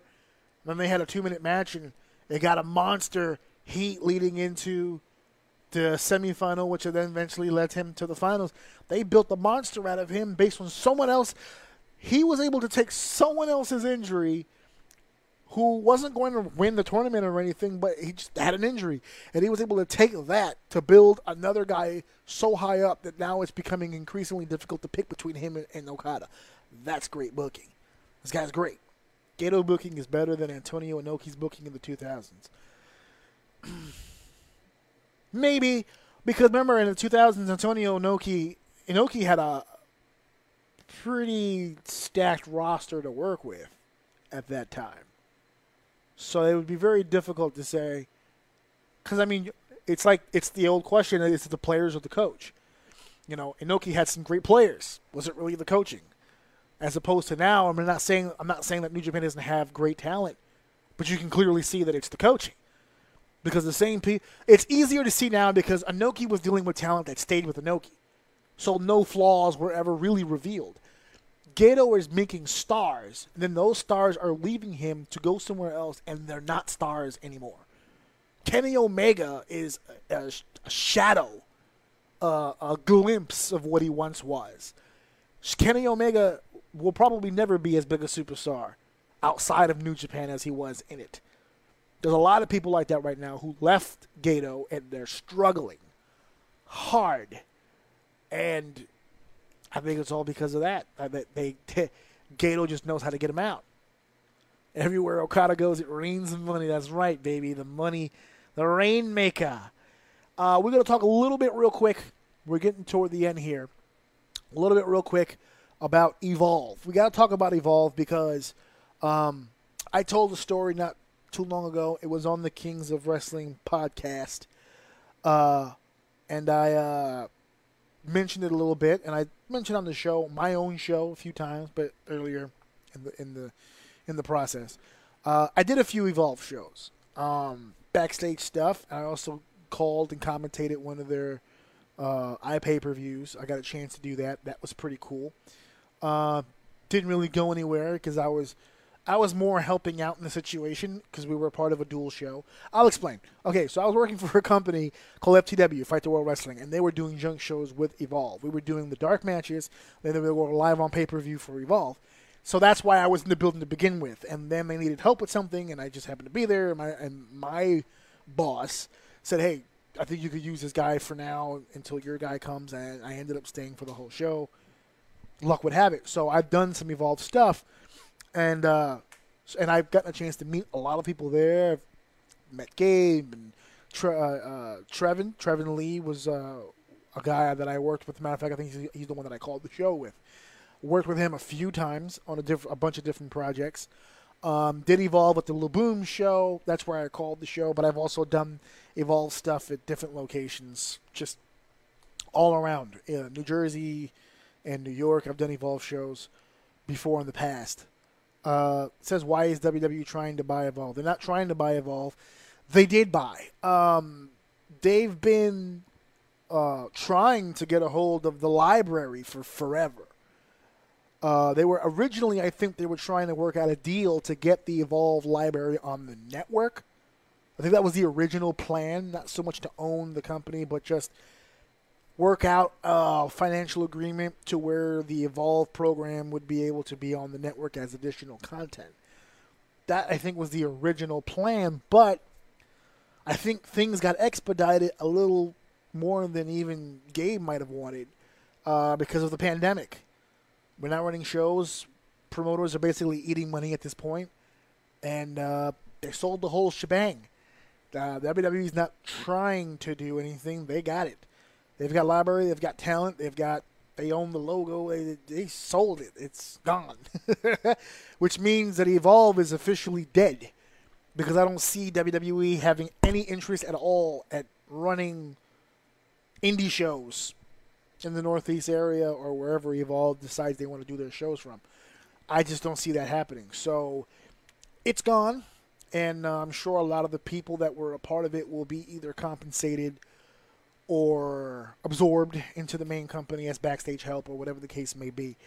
Uh, I had great times working with Evolve. I had great memories working on the shows and working with the talent.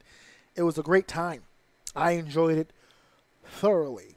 Uh, so it was very sad to hear that the WWE was going to incorporate it. But uh, it's a business move, and it was smart because WWE is smart because a lot of their talent, a lot of their talent, came from Evolve. So it's not like they're throwing indie talent of some random obscure reference. It's footage pertaining to a lot of their current superstars. So it's just additional uh, content on stars they already possess. So it's a smart when you think about it, it's a smart business move. But unfortunately, this whole COVID thing is fucking with companies all around. I've I've I've reached out to the companies that I'm trying to maintain my bookings with, but even even they're concerned.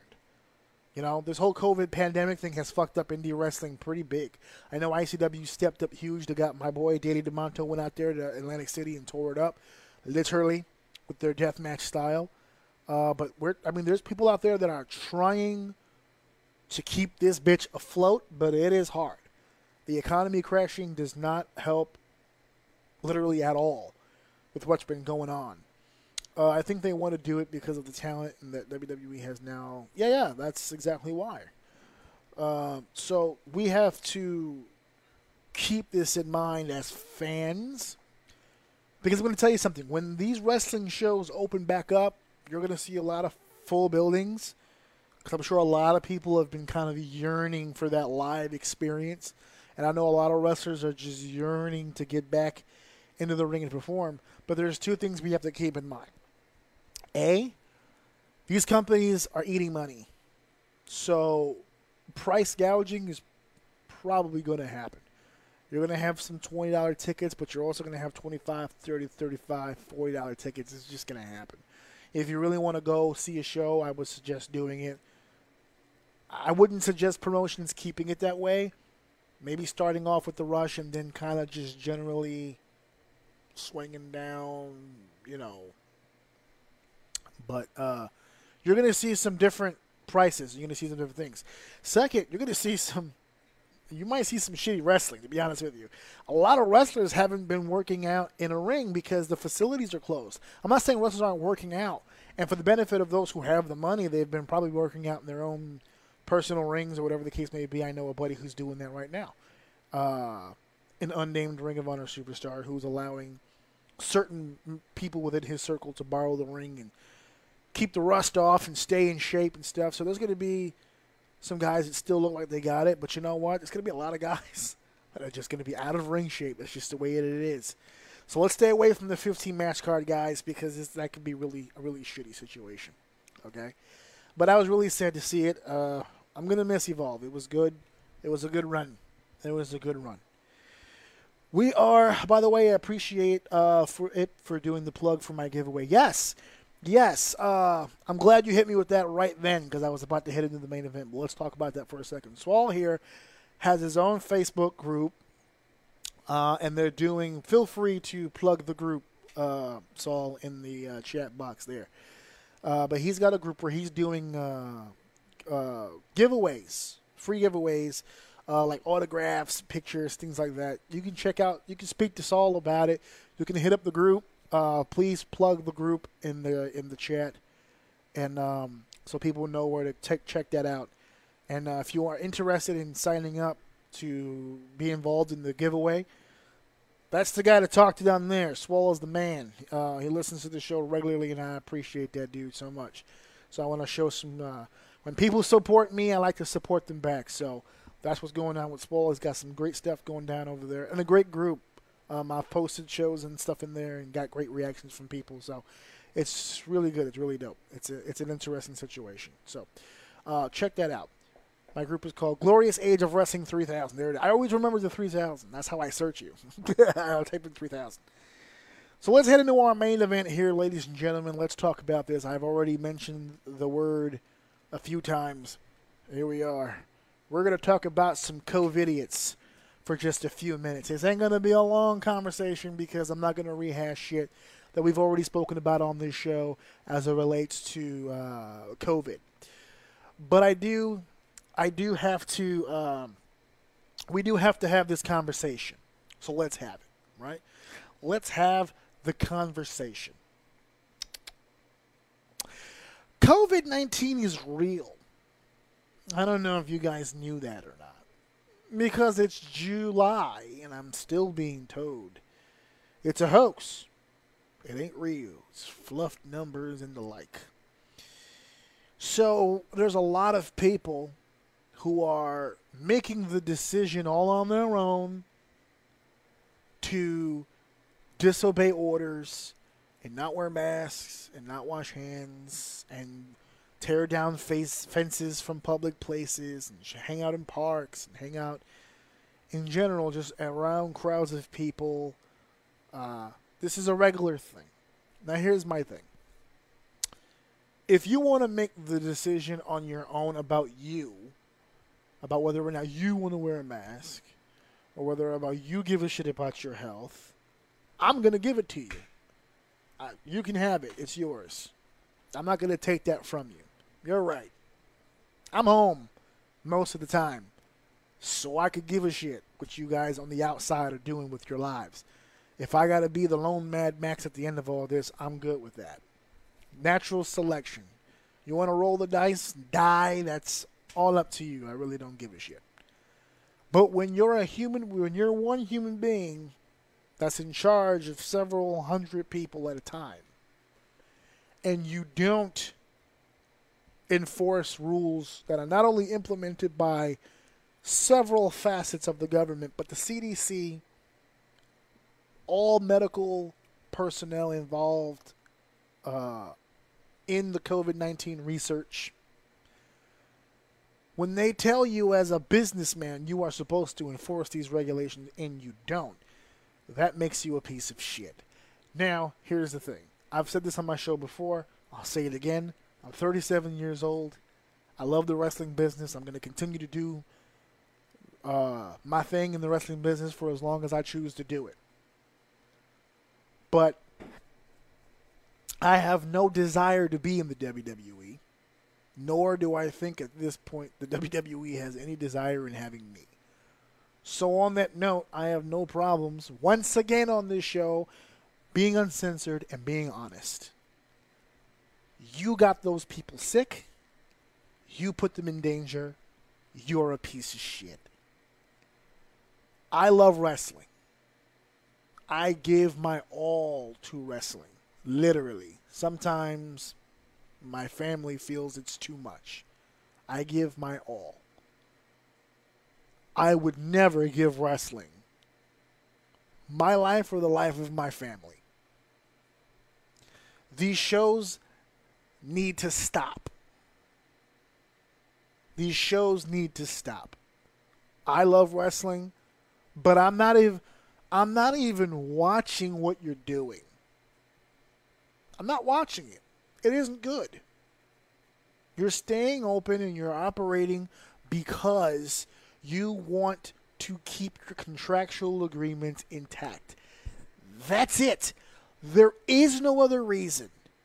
Stephanie McMahon can laugh and chuckle all she wants at meetings, and Triple H can do his mean face on NXT Wednesdays, and it doesn't fucking matter. You're trying to keep the machine going, and you had your fingers crossed the whole time that you were going to get away with it. We're just now learning that for two months, all you did all you did after you told everyone that you were taking all the precautions, all you did was t- check temperature. That's it. My son does that by himself, and he's five.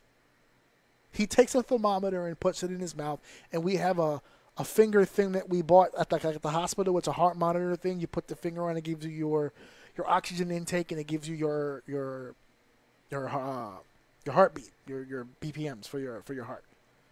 My son does that. He's five. For two months, you did that. We find out now that during the course of those two months, where all you were doing were taking temperature, one of your talent was fucking pregnant. You eliminated the fans. You eliminated the fans for precautions. But you still have staging, you still have cameramen, you have a commentating table, you have more than the allotted six by far. None of them are masked. None of them are taking the precautions as far as wearing gloves or or separation. In a world where I can do commentary right now from my laptop, you have two top tier professionals sitting next to each other, breathing and spitting and coughing and da da da da on live fucking television in, in an era where television shows are running exclusively on Zoom, you have a building filled with people. And then you had the governor of Florida say that you are essential business. On what fucking planet is the WWE or AEW or any wrestling promotion fucking essential? Now, listen to me. I already said this. I love wrestling. This thing is the most important thing in my life. But if police officers and fire department and medical personnel and, and, and security guards and mail people and supermarket cashiers and all of these everyday average people have to go outside to do their thing because their jobs is actually essential. They work government jobs, they work with the people, they work they have to get the mail out, they have to get checks cashed in order to keep what's left of the economy alive. That is what essential is. You are not fucking essential. Entertainment is not fucking essential. It isn't. I just told you guys at the start of this show, I've got like five or six different fucking streaming sites. I've got the WWE network. You've got a catalog a mile long. I could never watch a live show again for two straight years and have more than enough content on your own fucking network to watch. You just fucking bought Evolve for that exact reason. You're not fucking essential. You've never been fucking essential. What you're trying to do is save yourself the hassle of n- haggling over a $250 million uh, deal from fucking Fox. That's what you're doing. That's it. There's no other reason. So you had your fingers fucking crossed that nobody would do anything stupid. But this isn't about being stupid. This is about everyday life. Your talent doesn't fucking live in the fucking performance center. They're traveling home. They're flying on flights in little tubes. I, I, I literally, we've been, in my house, we've been calling airplanes corona tubes for months. We've been calling them corona tubes for months. There's got to be nothing but bacteria in that fucking plane every fucking single time. And they have to go to the job, bump around for each other, and then go home and hug their fucking kids and get that shit on their family. And God forbid they have elderly living in their home or obesity or any other of the high risk markers that this disease is attacking. All for what? Contractual agreements to a network that doesn't give a shit about any of you. You're not essential. and you got all of these fucking people sick. Not one, not two, not three. We've got 20 fucking people over there sick. Let me read something to you real quick. You know me, guys. I like to do my homework. I like to do my homework. I like doing wrestling homework. It's good for me. This past week, which was a taping for SmackDown and Raw, we found out there's a fucking outbreak. Not one or two people could like before, like back in March or April. One guy, but he's been quarantined off. We're good. No, a good chunk of fucking people are fucking sick. But again, they won't tell you who's sick. They won't tell you how they're being treated. They won't tell you the precautions they're fucking taking. They won't say the fucking word coronavirus or COVID 19 on their fucking program. They won't do it. It's like they live in a fucking universe all to them fucking selves. The WWE universe is a real fucking thing. It just they're just oblivious to everything else that fucking happens. I'm gonna read something to you. They had to rewrite SmackDown and Raw this week because there was no way they can continue forward with the usual program because they were missing the Street Profits, AJ Styles, Austin Theory, Daniel Bryan, Finn Balor, Kevin Owens, Liv Morgan, Mandy Rose, Randy Orton, Natalya, Nia Jax, Otis, Tucker, Mojo Rawley, Shorty G, Raquel Gonzalez, Rey Mysterio, Dominic, Sh- uh, Sheamus, Shorty G, and Sonya Deville. Do you know why they weren't on the show? Because all those people that I just read off have brains in their fucking heads. Kevin Owens, which is the name that's on this list that I am the most proud of, because Kevin Kevin has a reputation of being a little mouthy, but I love his version of mouthy. Because he is an unadulterated truth giver. He will give you the fucking truth whether you're prepared to hear it or not. He does not give a fuck how you feel about what he has to say. And he's been very vocal during the course of this corona thing where he does not feel safe. Now, there's been a few times when he's been dragged back and he's had to come and do some work. And that's fine. He has to do what he has to do. But as soon as he heard the word outbreak, that motherfucker went home. Didn't ask.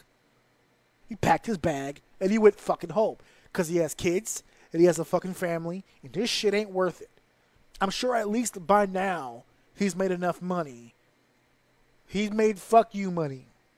A lot of these guys here that I just listed off are very new. Street Profits is relatively new. Austin Theory, extremely new. Morgan, not new, but lower on the totem pole. There's a couple in here. Otis, who, who can't really afford, he's got the money in the bank. Raquel Gonzalez, which now looking back at, the Great American Bash, the, I can I now notice why she wasn't there. I'm sure they weren't happy about that. A lot of Dakota's matches are booked around Raquel. But these are all people basically telling you, I can't. We're. I'm no. I don't want to get sick. I don't want to get sick. I love. I love when people go online. I love it when they go online. Oh, this shit is overblown. This shit is overblown. This hasn't killed that many people. First of all, hasn't killed that many people. You realize how stupid you sound when you say shit like that? It's not that bad. It's only killed a few hundred thousand people. Fuck it. What? Are you insane?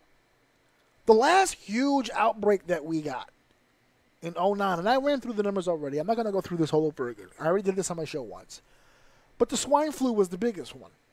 One of the biggest ones. There were other ones. But I always look at swine flu because swine flu killed fucking millions.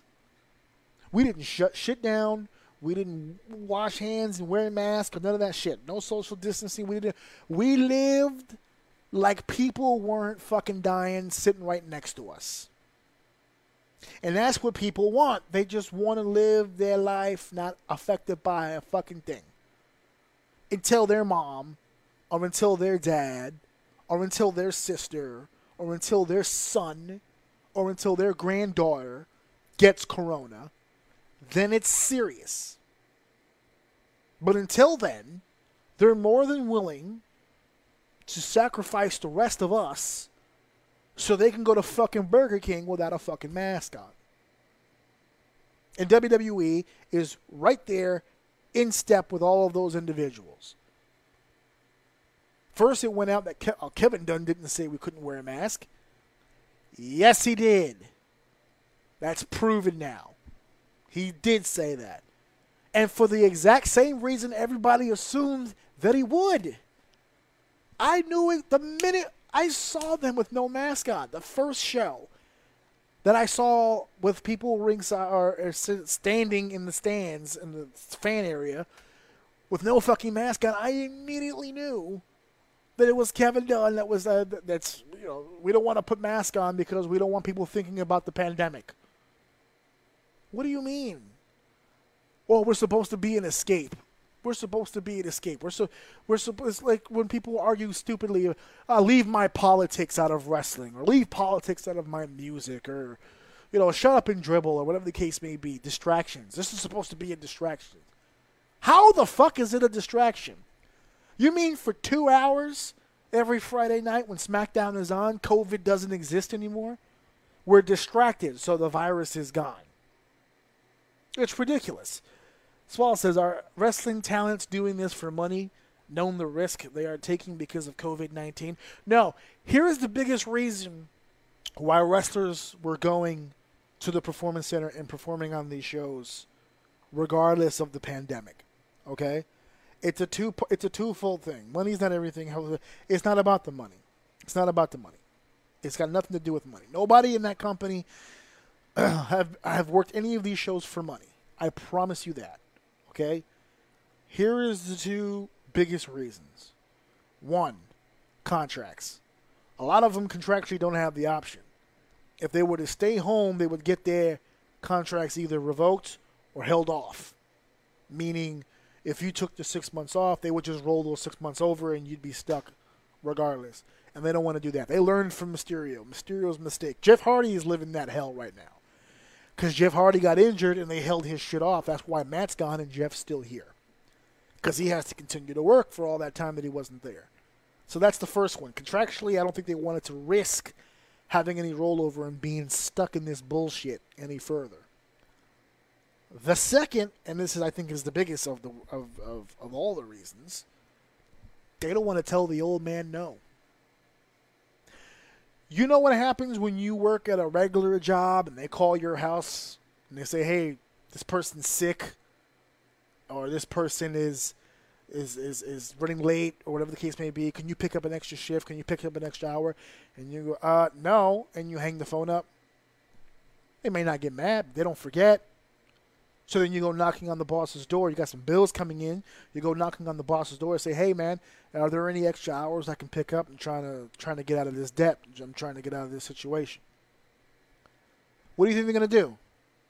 No, I'm good. We don't have anything. Don't worry about it. You know why? Because you didn't prove yourself dependable. You didn't answer your phone the correct way. So they hold on to that. Vince is the king of petty. He's the king of it, the king of petty. There's no more petty person on the planet than Vince McMahon. I, I would put my life on that. He's the king of it. He's Mr. Petty. Okay? He, he is the real deal when it comes to that. And I can promise you, right here, right now, if any of these wrestlers tell him no, and I'm saying this, prefacing it by saying that a lot of wrestlers currently have, but I'm saying like in March, especially leading up to WrestleMania. If any of these fucking guys, I'm not going to the fucking building. Are you kidding me? I'm gonna get sick. Okay, pal. Go have a seat. You know, go home. We'll take care of it. Like Roman. Remember when Roman told them no? You see how that went for Roman? And that's one of the top guys. Can you imagine what would happen if Austin Theory who just recently said no, would have said no out the gun if they if he would have been in NXT and they would have called him up and he was like, I don't really feel like doing that. It's not going to happen. They don't want to tell the old man no because then there goes your opportunity. These people are still showing up on the show because they want that opportunity. They don't want to lose their spots, and they will lose it. They will lose it. They call him on the phone and say, I'm not coming that spot's gone. Are you talking about the ones who got released? No. No, no, no, no. Those guys got released for completely different reasons. I'm referring to the people who are on the roster currently and previous to what I just read off, They they all said no finally because of the outbreak. Because now they have a they have a legal a legal reason to be like, no, I'm not going because you have an outbreak. You did not handle the workplace uh, properly, so I don't need to go. And now they're not in breach because they the WWE did not hold up their end as far as the precautions took place. So legally speaking, a lot of these uh, WWE superstars might have some footing now in saying, "Oh, well, I'm not going to go." They're endangering my life, and they can say that now because over 20 people have contracted this disease in a facility they weren't supposed to have open, and in a facility they were lying about having proper precautions. Now they're doing tests. It's over now. Everyone's sick. Have you heard that Bubba Ray is coming back to Impact Wrestling? I hope so. He was never a fit for Ring of Honor. And I don't mean as a performer. As a performer, Bubba fits everywhere. He's that good. He's one of my favorite performers of all time. But Impact, oh, oh, he was the man in Impact. And they'll let him they'll let him pick up that book a little bit too, do a little bit of booking too. I like that. I think him and Sami will get along too. Sami Callihan. And believe it or not, EC3. We don't know about EC3 yet. I'm waiting to see. He's been swerving us a lot. We'll see. We'll see. So yeah, that's why I have this written here the way that it is. WWE are a bunch of COVIDiots. I'm putting them in the group. I'm putting them in the hashtag. They're a bunch of COVIDiots. So I'm going to go ahead and open the floor up just a little bit to you guys. Um, and then I'm going to get out of here in the next few minutes. So if you guys have any questions or any comments aside from the Pluto TV thing, I'm going to look into that. That sounds very interesting. So let me guys know what you want to do as far as that. I'm to close this because it's irritating me. So if you guys have any questions or comments, feel free to go ahead and put those in the chat. I'll give you guys a few minutes. I'm waiting to see what Impact does. You got to step up to that. Man, if they immediately put the belt on Bully, which would make sense. He's a top. He was a top player before he left. Considering who they have right now, because they've lost even more. They lost Elgin. We didn't even get a chance to talk about Elgin. Elgin's gone. Uh, Tessa's gone. Sami got into a big brawl, so we don't know how much longer he's going to stick around. Maybe that's why they're interested in Bully. Swole says, I heard news Aces and Eights reunion. Ugh.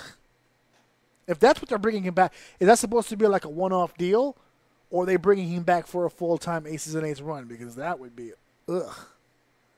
Don't do that. I'm not interested at all in a, in that. Do you even remember who the eight were? I know it was Bully, Devon, D'Lo, I think Mr. Anderson. I can't even remember who the hell else was in that. I know Bischoff had a son that was in it, and one of the Briscoes had a son that was in it. It was a weird group. I didn't like that group. It was awful. AJ, can we get an Orsini's uncensored man? I think you meant mine. Face mask. Oh, I've seen a few of those. I don't, I gotta look into it. Uh, it's gotta be cost effective. Babe, they're asking for the Orsini's uncensored mind face mask. You'd you'd wear one? My wife says she'd wear one. Uh, is it true Kairi Sane is going back to Japan? Uh, I hope not. I think she still has a lot to offer here in the states. Um, if the reason she's leaving is because of all the punishment she took in WWE, I think going back in Japan, uh, kind of goes against that, right? Isn't the style? Isn't the style a little stiffer in Japan than it is here? I mean, besides the one idiot, I mean, who else was she really getting hurt by? I wasn't getting hurt by many others. I just think that her style doesn't fit to what they're trying to do here. Asuka acclimated. I don't. When I see the two of them together, I see uh, Asuka's more into it than uh, than Kairi is. A little bit. I think Kairi is a little bit more of a straight up performer. You know, if you were gonna bring a female back to NXT, I guess that would be it. Either that or Shayna. Just bring everybody back. Just, it does. It just. I like the idea that NXT, like, once you get to a certain point, you move on somewhere else, and the brand doesn't get stale. Can you imagine if all those NXT legends came back? Like, you'd have too much talent.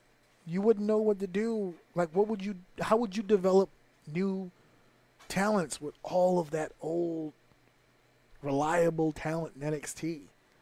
Like you can't just bring everyone back, but at the same time, like you got to have some sort of a change too. Raw and SmackDown. The problem isn't really the style. The problem is the programs. They got to get rid of the whole. They got to scrap their formats. They got to.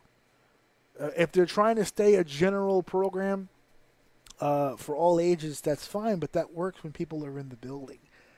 You're losing people by the second every time you put these programs on because you're doing a family family oriented program with no families watching you. They'll take a kid to the show, but they're not going to stay up from eight o'clock to eleven o'clock with kids.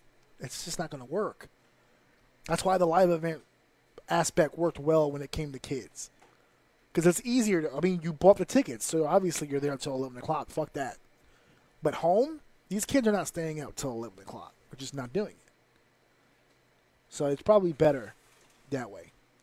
Any news when NWA is taping again? I have not heard anything specifically, but the rumblings are starting. Their Twitter accounts have been moving around. There's a lot of different things taking place. Uh, NWA got hit too. They're one of the ones that got hit too. My wife's trying to get ices in the background. That's fine. It's fine. It's fine. Not a big deal. Uh, any news if Ciampa is still in NXT? From what I understand, and I'm gonna be sensitive when I talk to Ciampa because Ciampa to me is is is I'll fix it. Ciampa to me is uh, is a weird case because the leg slaps and the indie style garbage, all that stuff that all the old heads always talk about when it comes to NXT. I don't really put Ciampa in that category.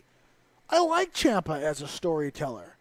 And believe it or not, I actually think he fits very well on the main roster. And I think he'd be able to pull off a lot of what Bruce Pritchard and Vince McMahon and all the writers out there are really trying to pull off. But from what I understand, he has a contractual agreement that he is to not be called up to the main roster. So if he is with the WWE still, then I think, yeah, he's still with NXT. If he's not with NXT, then that means he's probably not with the WWE. And that would be a huge blow. I think the WWE needs Tommaso Ciampa. Sadly enough, I think he, they need him more backstage than in the ring. He's a fantastic performer. He's great. I love watching his matches. But he's he's one of those people. He's a better he's a great player, but he's a better coach.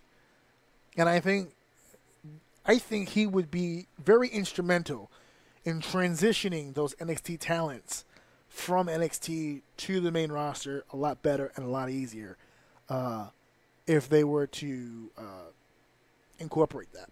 But I'm not entirely sure that uh, that they will. And Ciampa is Ciampa still with NXT? I I'd have to look it up. But as what I uh, I'm telling you right now, if he's not with NXT, that he's not with WWE and that would be a huge blow. So I hope he is. My wife has left. My wife apparently throughout because when I started this show, my family wasn't here, and because I told you guys that we were outside in the park and all that stuff. Well, I left early so I could start this show.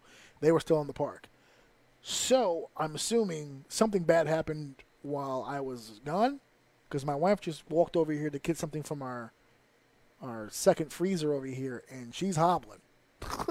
her her her back is out, which is not a usual occurrence, but it happens. So it looks like my wife's back is out, and she's hobbling around over there.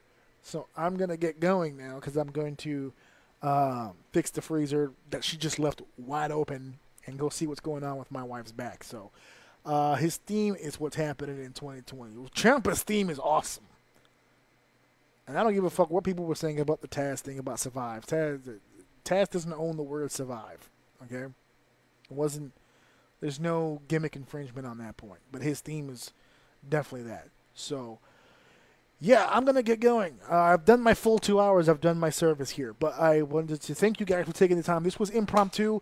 I didn't promote this, so my numbers are not as great as they usually are tonight. But I still had a lot of people check in, and I have my consistent people who are always awesome. Thank you, Nancy. Thank you, Swole. Thank you, everybody who chimed in. Uh, my mom checked it out for a little bit. Um, thank all you guys for tuning in and listening to the show. Uh, I'm going to try to get that interview back up and going again soon. Uh, so I don't know if I'll be live next week. I actually have a few interviews lined up, so it might be a while again before I go live again. So thank you guys for listening. Thank you guys for downloading. Thank you guys for sharing. And of course, thank you guys for enjoying. This was episode 146, I believe. 100 episodes now pay him. And make sure that you buy my husband's t-shirt at prowrestlingtees.com slash A-J-O-U-N. Please, he needs this. Listen to my daddy show. He's the best, so I don't know.